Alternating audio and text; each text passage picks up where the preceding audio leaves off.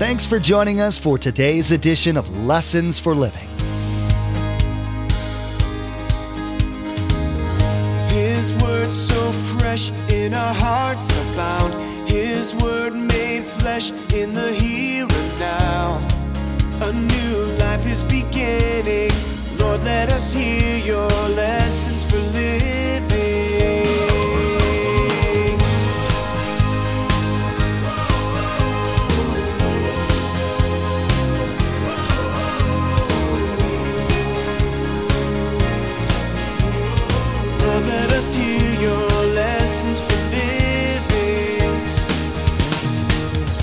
We need to think properly about our commitment to Christ. And that's verses 1 and 2. Because that's going to relate directly to the gifts, those seven motivational gifts we talked about. So I have to think, first of all, about my commitment. If I'm not committed to Christ, then the gifts will never really be useful in my life. I'll have them, but they'll be dormant or they'll be abused. They just won't be useful. And of course, if they're not useful, then the kingdom of God isn't really advanced. People want to feel like their lives matter. Lots of people feel useless, maybe even worthless. But that's because deep down inside, they want to have a life of significance. That's why people join kooky organizations and cults. They think they found a place where they fit in. Pastor Mark will be teaching about this desire for significance and how it ultimately can only be fulfilled by becoming part of God's family. You'll be urged to get out of your comfortable lifestyle and step up to the challenge God has for you. Remember, there's quite a few ways to receive a copy of Pastor Mark's teaching. We'll be sharing all that information with you at the close of this broadcast. Now, here's Pastor Mark in Romans chapter 12 as he continues this series called Motivational Gifts. Lord, let us hear your lessons for living. Turning your Bibles to Romans chapter 12. This opening illustration is probably more for the guys and the gals, but we'll get to you later, ladies. Miami uh, had an opportunity, the Dolphins, to upgrade in the area of quarterback. Ever since Dan Marino, they've been struggling. Well, which player has more worth? Is it Brees or is it Culpepper? Good. We've split the church again.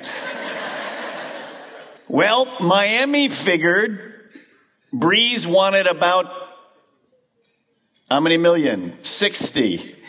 And he wanted 10 up front. Now he's just coming off surgery. So nobody knows whether that's a good value or not. Miami couldn't convince him to come down. So they didn't feel he was worth it.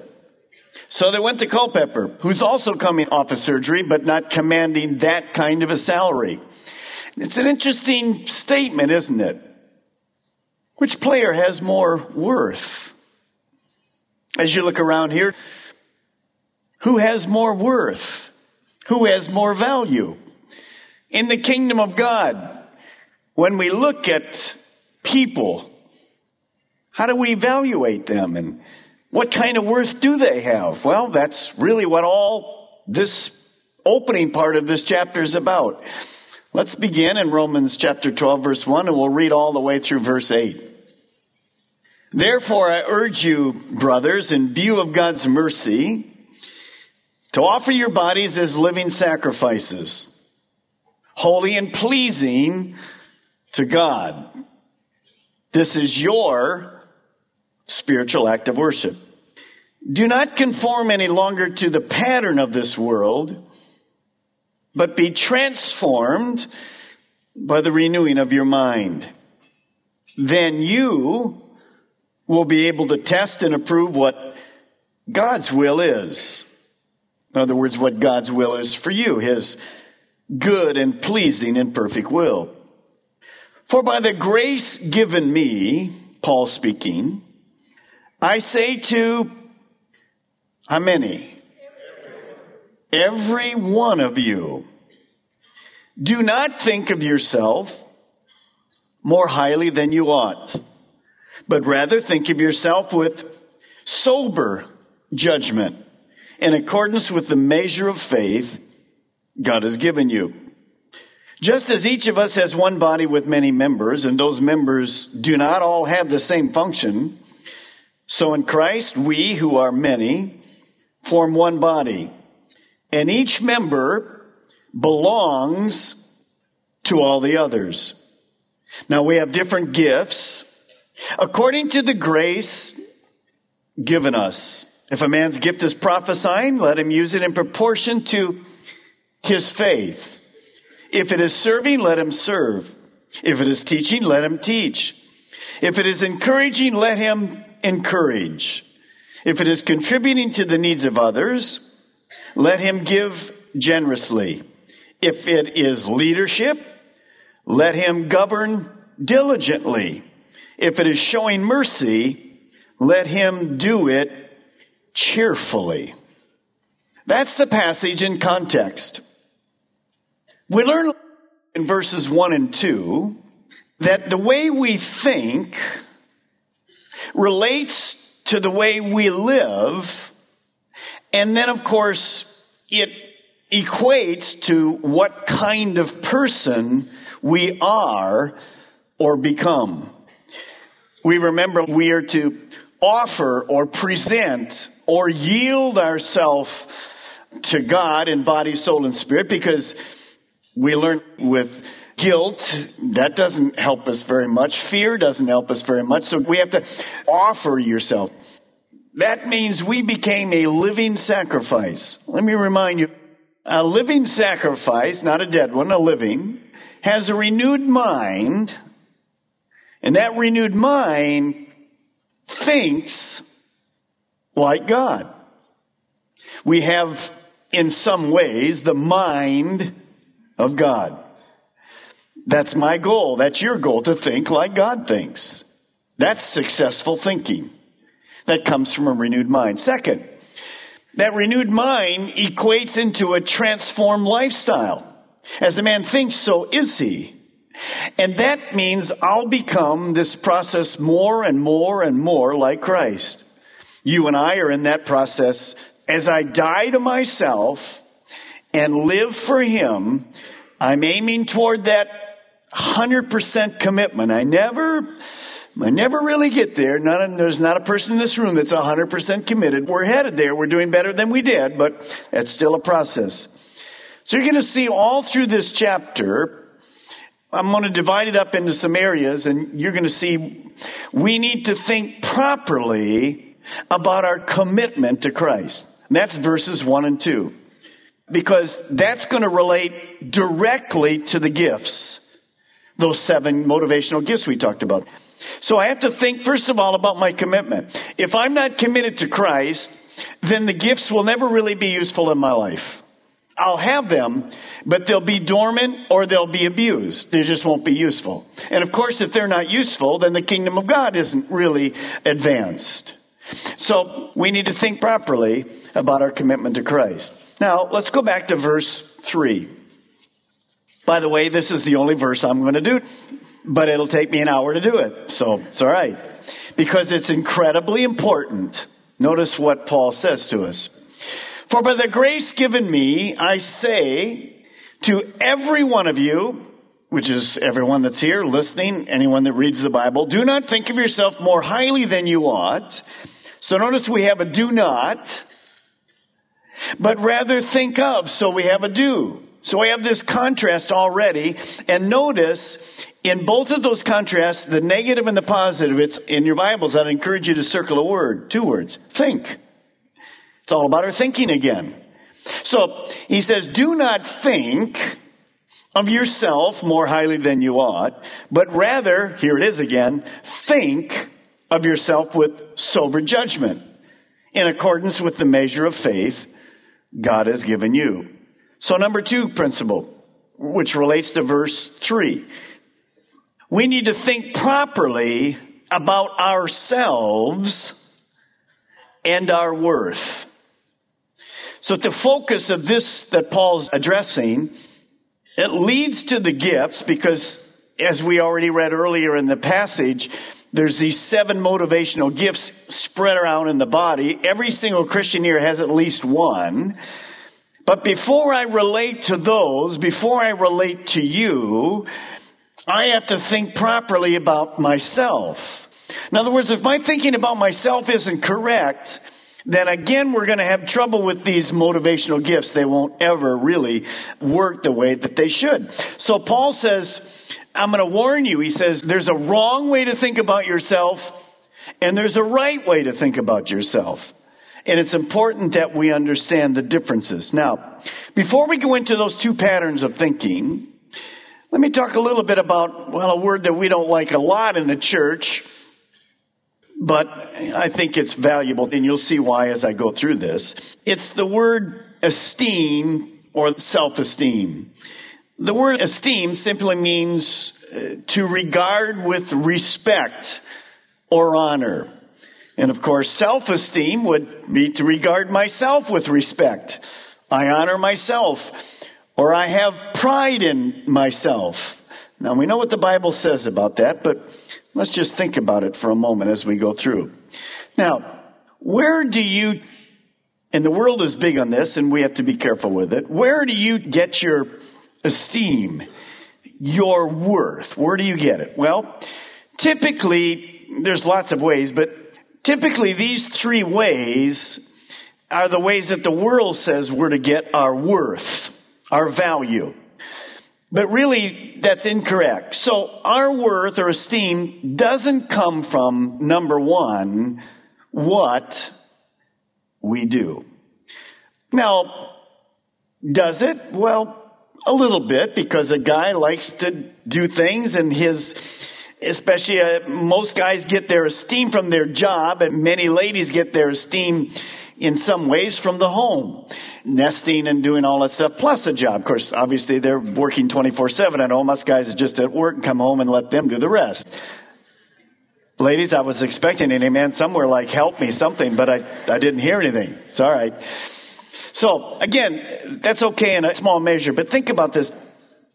If i get my worth from what we do, guess what that means? I'm going to be constantly trying to prove my worth by doing what? More. And we've listened to that lie from all kinds of places. We'll work ourselves to death trying to be somebody. Because my worth comes from doing, not from being. Now, you say, well, I, I don't really understand what you mean. Well, think about this. One of our elders the other day went and to a university and did a kind of a thing, and he was on the panel in apologetics and talking about uh, this is a class in religion throughout the world and world religion, whatever. And on the little three people that were speaking, they had a title before their name and reverend or rabbi or whatever. And then they came to our elder. And the individual said, well, your name, gave him name. What is the title I put before it? Well, we don't use elder because they'll think us we're, we're what? Mormons, so we don't do that. So there was no title before it. So the person didn't know how to handle that. See, they're in college, PhD, BS, master's degree, post whatever. They, so they just drew a blank line and then put his name. Now you see this. PhD, 12 year PhD, blank. Well, who do you want to listen to? Well, the blank guy is probably blank. But actuality, the blank guy is the only one that had anything to say. The other two were too smart to have anything to say. You say, well, do we really go by titles of that? Well, sure you do. That's, we look at what you've done. What is your position at work. Vice president. Wow. Senior manager. Wow.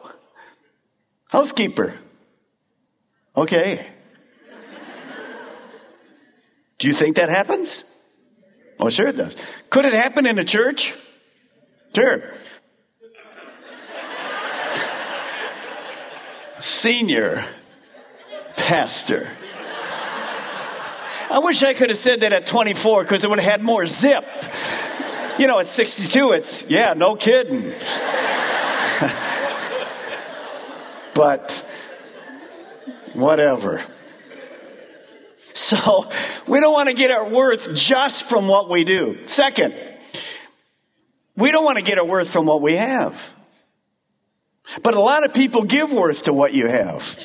Where do you live? I live in Lansing Island. Really? Wow. What kind of car do you have? Woo! What do you have? Oh. Now, am I honest? We look at that. So we go with all this kind of stuff and pastors when they go to conferences. One of the first questions quite often. Where are you from? Whatever. What do you have there? Like, how big a congregation do you have? Oh, more than 6,000. Wow. 120. Oh. we do those kind of things, don't we? Not just church, not just pastors. We all do those kind of things. You understand that. How big's your corporation, whatever. But Solomon said he went down that road of stuff and stuff and stuff and stuff, and we found that life doesn't consist in the abundance of stuff. So your worth can't come from what you do and certainly can't come from what we have. Here's one that's even worse. This is hard for all of us. If your worth comes from what people think of you, you're driven constantly by people other than God. Now, we all want people to like us. I mean, for sure.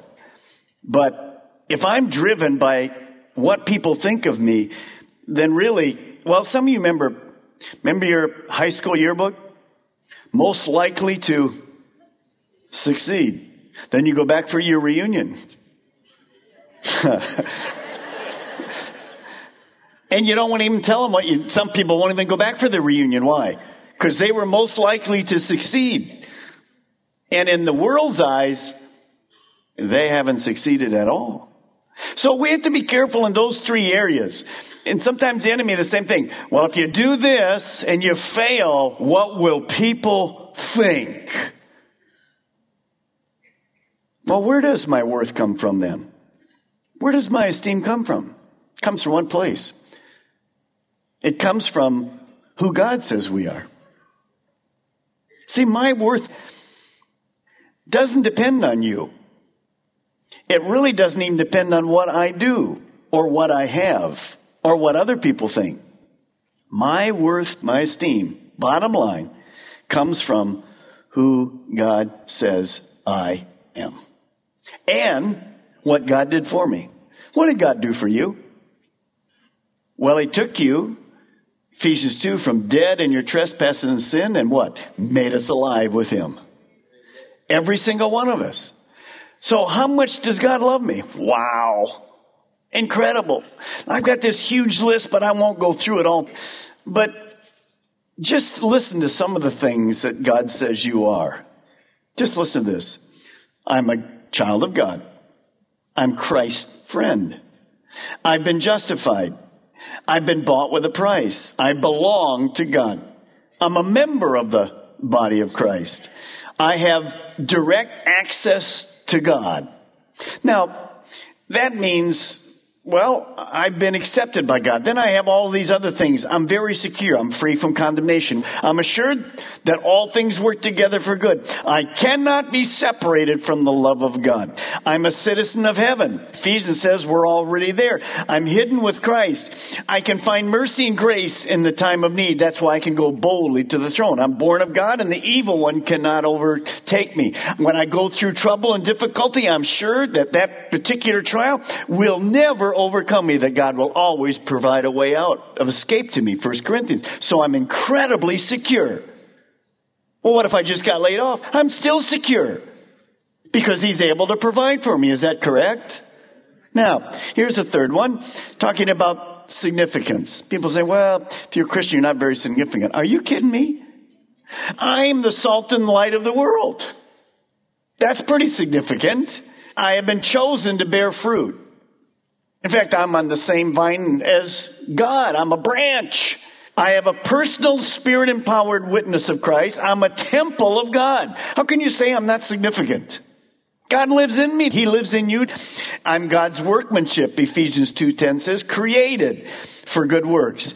I am a minister of reconciliation. That's my job. That's incredibly significant. So when you think of those, and I'm not going to go through all those, that wasn't my whole purpose. The purpose was basically to give you this one statement, this one line. You need to write it somewhere in your Bible. It'll always remind you where your worth comes from. Here, here it is, and I just put it in my words. God esteem or worth. Where does my value come from? It doesn't come from what I have. It doesn't come from what you think about me. It doesn't come from what I do. All of those things are important and whatever, but my bottom line, my worth doesn't come from those things. My worth comes from God because I belong, I am loved, I am adequate for anything God calls me to, and I am secure. And I call that God esteem. You want to raise your children with God esteem. They've been uniquely created to experience exactly that. They belong. We're a part of the family of God. Their love. God loved us before we even knew Him. He laid His life down for us. We're getting ready to celebrate. They're adequate.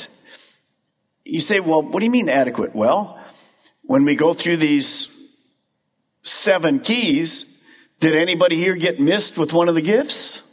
No. Every single one of us got a gift. And so we're adequate. And last, I am secure. He who began this incredible good work in me will finish it. That's my worth. Paul actually said many of these things. Why does Paul warn us then about how we think about ourselves? Well, because this.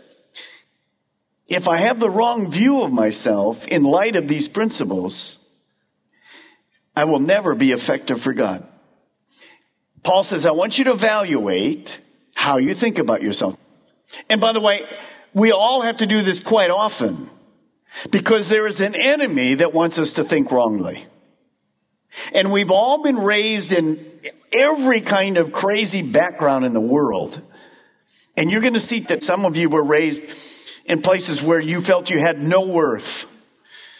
Some of you ladies have been abused or whatever, or kids or all kind of, it's just hard for you ever to feel you have any worth. Then others, maybe you came from this incredibly rich background and had all these kind of things to you and, well, you think a little too much of yourself. So we all struggle with these things. There's three ways to look at ourselves. We'll cover these three ways as we go through. Number one, I can look at myself with an inflated ego, too high. In other words, I overestimate how much I think I'm worth. And right by that, you might just want to write the word pride because that's an area we have to struggle with a little bit. Number two, I can have a deflated ego. I underestimate my value and worth. It's too low. We'll talk about that. Or, and this is what Paul says, I want you to evaluate it. He says, I want you to have this balanced thinking. When you think about yourself, I want you to think in a sober way or with sound thinking. Today, Pastor Mark taught you that a living sacrifice has a renewed mind that thinks like God does. You were reminded that a person's actions and lifestyle flows from how they think about life. Therefore, as a Christ follower, your thinking should be lining up with how God thinks about things. This includes changing how you think about yourself, too.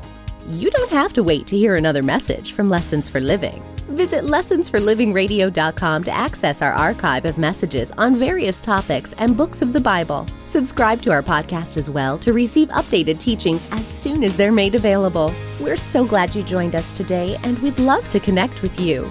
Feel free to contact us with your questions and prayer requests at 866 779 3441. That's 866 779 3441. Next time, Pastor Mark will continue this series called Motivational Gifts. He'll be talking about your self worth and what the source of your self worth can be and what the source should be. He'll talk about why the starting point of your value has to be God rather than other people or even yourself. You'll learn that proper thinking in this area will help in all other areas of your life. We wish we had more time today, but we will have to pick up where we left off next time as Pastor Mark continues teaching through this series. That's next time on Lessons for Living. Our eyes have seen and our ears have heard His word made flesh in a hurting